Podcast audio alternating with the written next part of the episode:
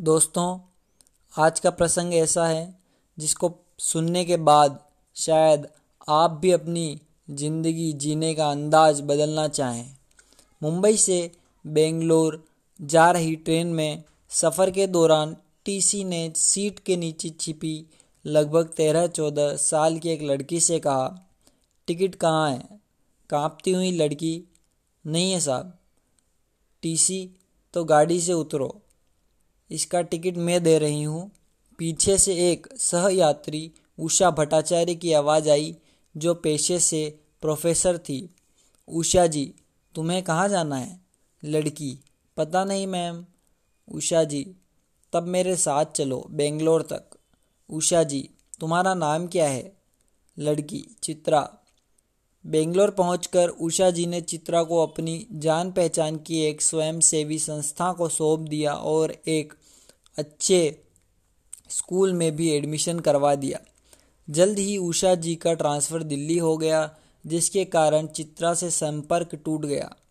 कभी कभार केवल फ़ोन पर बात हो जाया करती थी। करीब बीस साल बाद उषा जी को एक लेक्चर के लिए सैन फ्रांसिस्को, अमेरिका बुलाया गया। लेक्चर के बाद जब वह होटल का बिल देने रिसेप्शन पर गई तो पता चला पीछे खड़े एक खूबसूरत दंपत्ति ने उनका बिल दे दिया है। उषा जी, तुमने मेरा बिल क्यों भरा?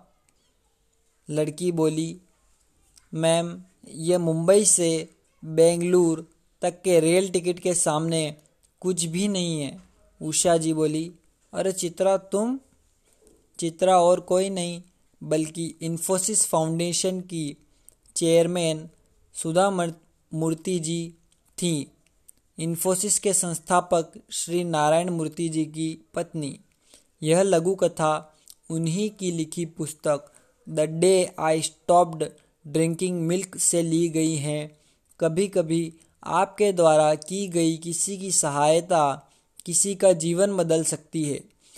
यदि जीवन में कुछ कमाना है तो पुण्य अर्जित कीजिए, क्योंकि यही वो मार्ग है जो स्वर्ग तक जाता है। धन्यवाद।